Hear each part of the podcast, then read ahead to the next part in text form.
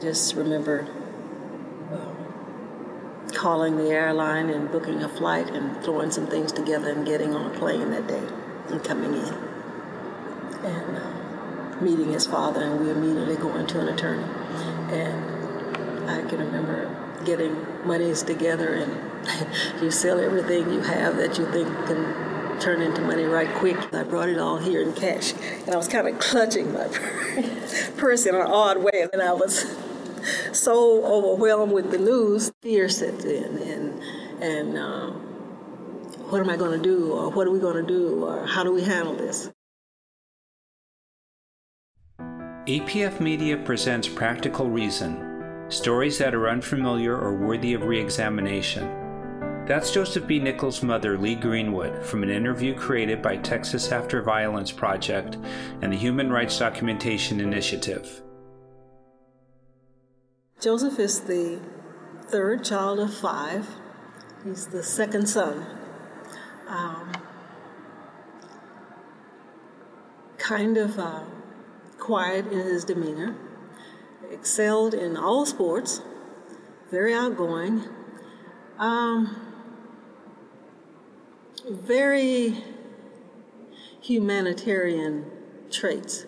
If you were bullied or in school or just pretty much alone, or Joseph was going to be your friend um, and maybe even take up your cause. I believe when Joseph's father and I divorced, he was probably seven or eight, maybe. Being a young parent and um, kind of growing up with the children, we had a lot of fun. So we were close knit, the kids and I. Joseph did not not give me a discipline problem as a young adult, which came as a shock to me when uh, I was called and told that he had been arrested. It happened in the morning. I was living in San Diego at the time, and my daughter, she called me hysterical that he had been arrested and uh, was being charged with capital murder. They saw him the next day. If I can remember, he wasn't very talkative. He just knew that he hadn't killed anyone. During the trial, I was actually thinking, still thinking that we had a good system. If you look at the facts of the case, it will leave you with a question mark in your mind. You know, how could this happen? You believe in the justice system, and it, it, soon you get a very bad taste in your mouth.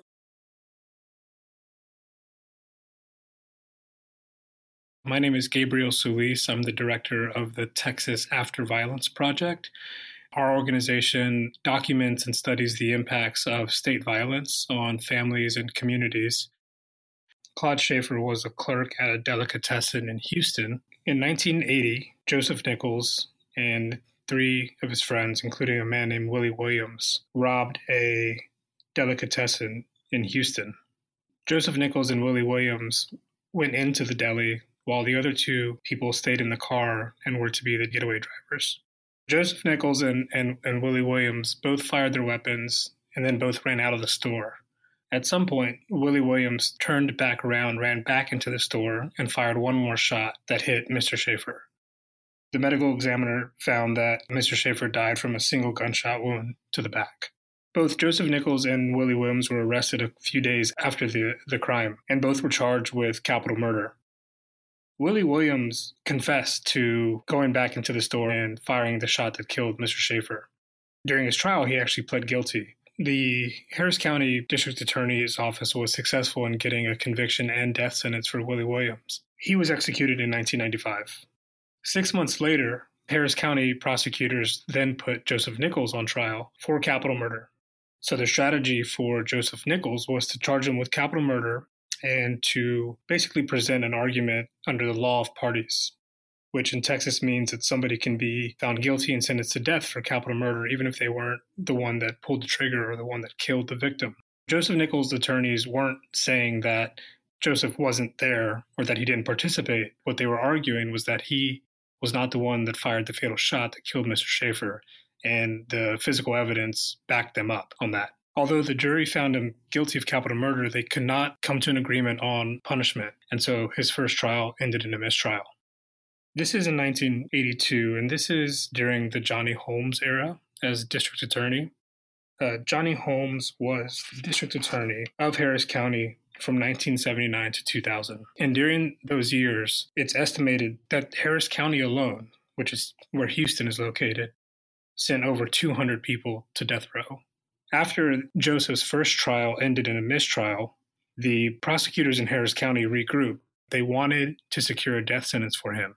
What they decided to do was to change their whole theory of the case from the first trial and to now argue to the jurors that Joseph Nichols was the one that fired the fatal shot that killed Mr. Schaefer. Johnny Holmes and his prosecutors were so focused on getting a death sentence for Joseph Nichols, they did not share the whereabouts or the contact information for the deli employee who had told them that she witnessed Willie Williams firing the fatal shot, not Joseph Nichols. To ensure his conviction and death sentence, they kept her away from the defense attorneys and from the trial. It was successful.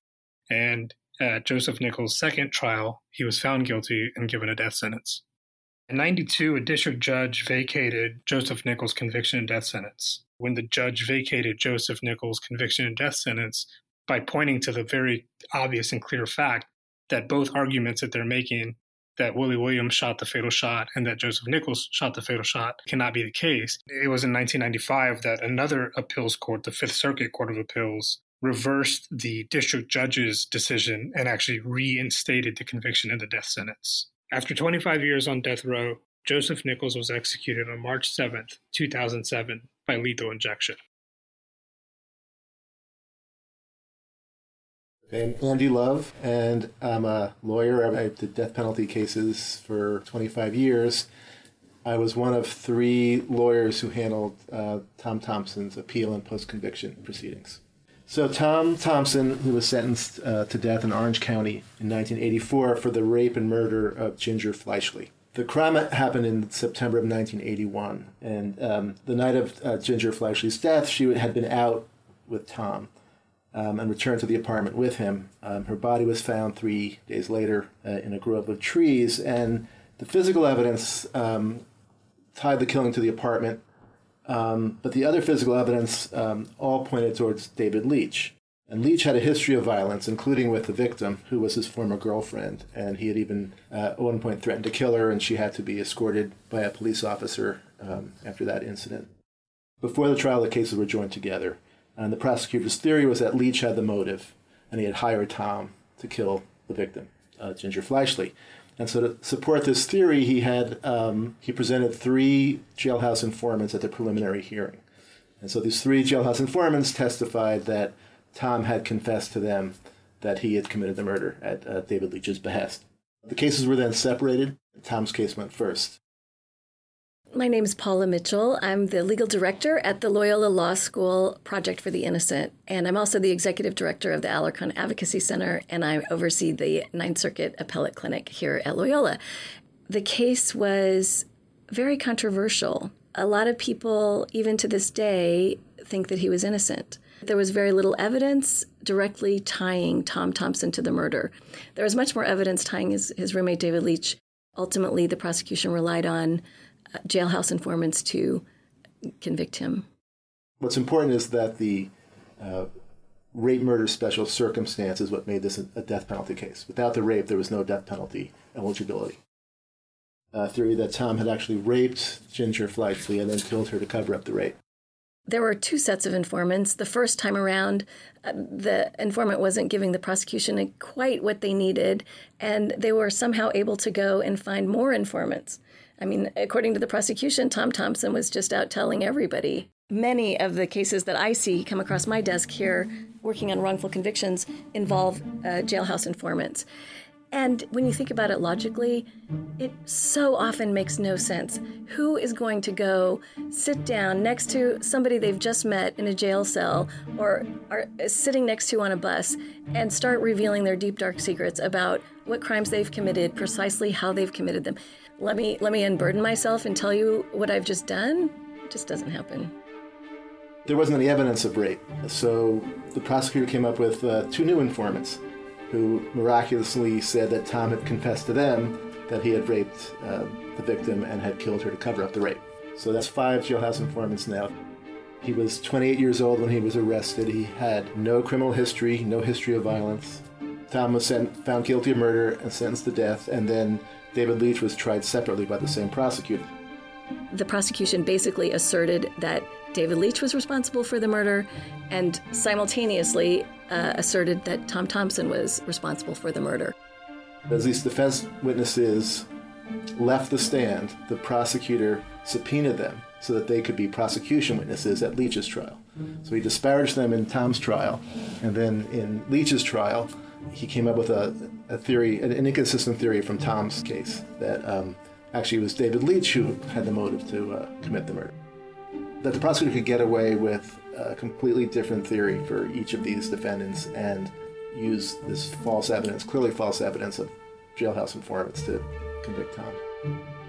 Tom's lawyer failed to actually do the investigation of these informants um, that would have uncovered that they were these lifelong uh, snitches who had gotten deals, you know, both in this case and in many other cases. It was completely skewed because the prosecution presented false evidence and the defense lawyer failed to challenge it. And so the jury got a completely skewed view of the case. The trial was in 1984. When the case went to federal court, a federal judge found uh, that the trial was unfair, that Tom was deprived of the effective assistance of counsel. The Ninth Circuit, originally a uh, three judge panel, overturned the district court judge and said, well, even if the lawyer was ineffective, it wouldn't have made a difference. At that point, Tom's execution was set um, for July 1997. Practically the eve of the execution, the Ninth Circuit came back with a new ruling. Uh, this is an 11 judge panel that overturned the three judge panel and vacated the death sentence, ordered a new trial based on not only the fact that uh, Tom's lawyer was ineffective with regard to the jailhouse informants, but also found that the prosecutor's use of these inconsistent theories violated due process and was fundamentally unfair. After the Ninth Circuit, um, at this 11th hour, reversed the death sentence and ordered a new trial, the case went to the U.S. Supreme Court. And the court reversed the Ninth Circuit, never addressing the underlying claims about the fairness of the trial. But because they said the Ninth Circuit had violated these court rules and had issued their ruling too late in the process the opinion stressed the importance of finality. I mean, it seems like the overarching concern with the criminal justice system, particularly in death penalty cases, is finality, not justice, not whether all the evidence has been heard, whether or not someone not having a fair trial um, then gets a fair trial. And until he was executed in 1998, he continued to maintain his innocence. Sure. My name is Kristen Houle. I'm the executive director of the Texas Coalition to Abolish the Death Penalty. We are a statewide grassroots advocacy organization uh, based in Austin, Texas, particularly in the 1980s and 1990s, prosecutors in Texas opted to seek the death penalty as often as they could, seemingly. I think there have been many, many cases where prosecutors were not pursuing justice. They were pursuing convictions at all costs. I think that these convictions were used for political gain, for the reputation of the prosecutor. What happens often in very serious felony cases that are high profile, uh, where the defendant is death penalty eligible, prosecutors come up with a theory, law enforcement comes up with a theory about how the crime occurred, and they develop a narrative, and it just kind of takes over. The longer that goes on, the harder it is for anybody to change course, including the prosecution. So once they have decided they're going to seek death in a case, uh, it's sort of all hands on deck. Everybody goes forward, full steam ahead, doing everything they can to get the death penalty. It's really hard to turn that, that ship around once it's set sail. That's the whole theory of the jury system in the United States is you have prosecutor presenting evidence honestly and a competent defense lawyer challenging that evidence, and then the jury hears both and can, can weigh the evidence. I think, particularly in a death penalty case where it's life and death, the system does depend on a prosecutor being ethical, presenting evidence that is true. When I think about what happened to Joseph Nichols, I think the first question that pops in my mind is why were the prosecutors so singularly focused on killing him? Why weren't they satisfied with a death sentence for Willie Williams, who admitted to killing Mr. Schaefer? Why did they try so hard to suppress evidence that showed, an eyewitness testimony that showed that Joseph Nichols, in fact, did not kill Mr. Schaefer? One of the informants, um, his actual name was Edward Fink, which is kind of remarkable. And Fink and this other informant, so there were two of them, testified that Tom said he had raped the victim, killed her, unkilled her to prevent her from reporting the rape. In 2004, a man named Tom Goldstein, who had served 24 years for a murder that he claimed he didn't commit, um, was released from prison. The courts found his conviction was basically based on the false testimony of our good friend Edward Fink. And so, just like in Tom's case, Fink had lied to the jury about Goldstein's confession and about not receiving anything for his testimony. But Goldstein's case was not a death penalty case. So when the truth came out, Goldstein was still alive at the end of the day, you know, the prosecutor has really unfettered authority and discretion and very little oversight. Uh, so we've seen a pretty significant trend over the last few years in focusing on the critical role that prosecutors play as the linchpins, really, of our criminal justice system. It really comes down to, in most cases, the, the authority of a single person. And because the prosecutor is an elected official, um, many of these individuals used high profile cases, particularly death penalty cases, as a way to secure sort of a notch in their belt. It was a way for them to prove they they were tough on crime, there is no real incentive for prosecutors to disclose exculpatory evidence or impeachment evidence that may be helpful to the defense because when they fail to disclose it, there is no real consequence for them other than sometimes they're promoted or sometimes their career is enhanced because they have one more conviction under their belt. You see situations where prosecutors do truly outrageous things, whether it's uh, working with police to, if not suppress evidence, but to fabricate evidence, to intimidate witnesses so that they will give a version of what they saw or didn't saw that would support the state's theory and secure conviction, whether it's trying to paint the defendant as the worst person that could have ever lived in order to try to dehumanize them in the eyes of the jury so that it's easier for the jury to send them to death row. And usually all of the above at once. Prosecutors generally have immunity from being held accountable for their actions. So many wrongful convictions have hinged on prosecutorial misconduct.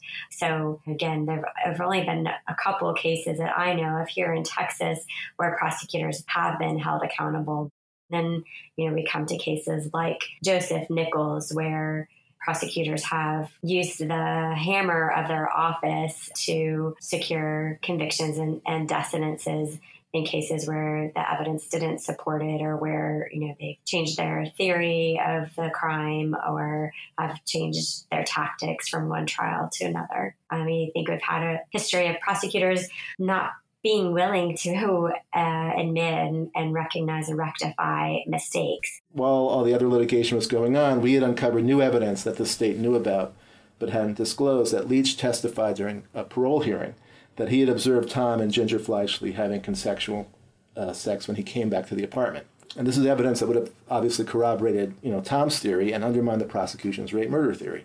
And we tried to present this evidence to the courts. We'll never really know what happened because first Tom was denied a fair trial, and then all we were asking for was a new trial with an ethical prosecutor and a competent defense lawyer, and we didn't get it. And the only reason we didn't get it was because the court said, well, it's too late. You know, we, we, need, we need closure here. One often hears about criminal defendants getting off on technicalities, but this is really a case where someone was executed based on technicalities. I would say our system is set up in a way that really, really emphasizes finality. Once somebody has been given a fair trial, and once they've been convicted, once the Court of Appeal has affirmed that conviction, that person is pretty much done. They've been given the due process and the fair trial and the right to appeal that they are entitled to, and everybody should just go home. But finality is not nearly as important as accuracy. Yeah, once once the train leaves the station and the trial is underway and the defendant is convicted and then his conviction is affirmed on appeal and it's time for everybody to just pack their bags and go home, uh, getting back into court, first of all, uncovering the existence of that exculpatory evidence is, is all but impossible, nearly impossible anyway. And then getting back into court is, is just far more difficult than it should be. Once a conviction and a sentence is secured, it is extremely difficult to overturn it. What we see is that the courts pay extreme deference to a jury verdict. And even if that verdict was based on false testimony or evidence that was based on junk science or you know any number of things the court system seems to just give um, extreme deference to that jury verdict. And we see that in sort of the rhetoric of elected officials. I think that for too long, the justice system has prioritized finality over truth, and that has resulted in hundreds of individuals being wrongfully convicted or sentenced to extreme punishments. And I think that stems in part from the political nature of the criminal justice system when you have individuals whose political careers are staked on convictions. Uh, I think that does lead to some tunnel vision on the part of prosecutors. Our justice system is meant to achieve an end goal. It's meant to find some kind of finality in a case. It does not necessarily always have the interest of justice as its focus. It's always trying to come to an end.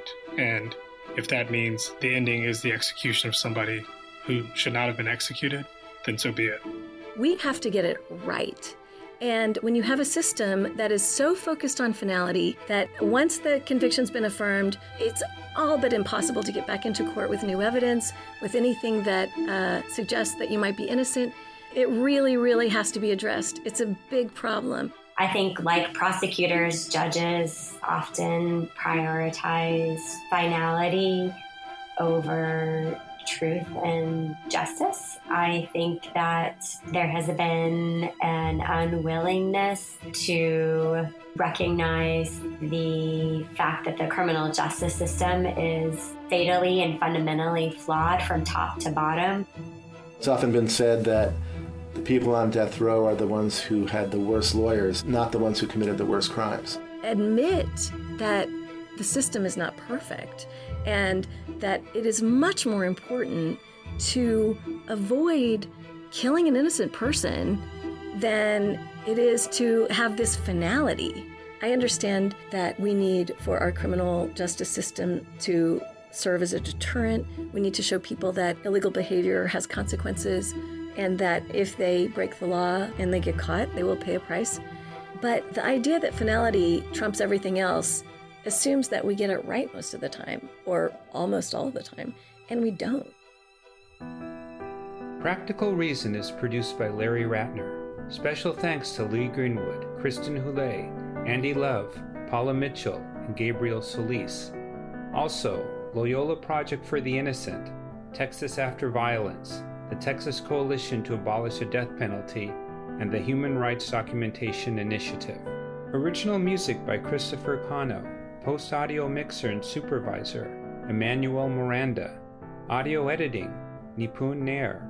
Extra help from Andrea Nakaya, Luis Guerra, Matt Warnick, and Radio 712. Visit our website, practicalreasonpodcast.com, to find additional programs, materials, and links, and epfmedia.com to learn about the documentaries we distribute. Thank you for listening.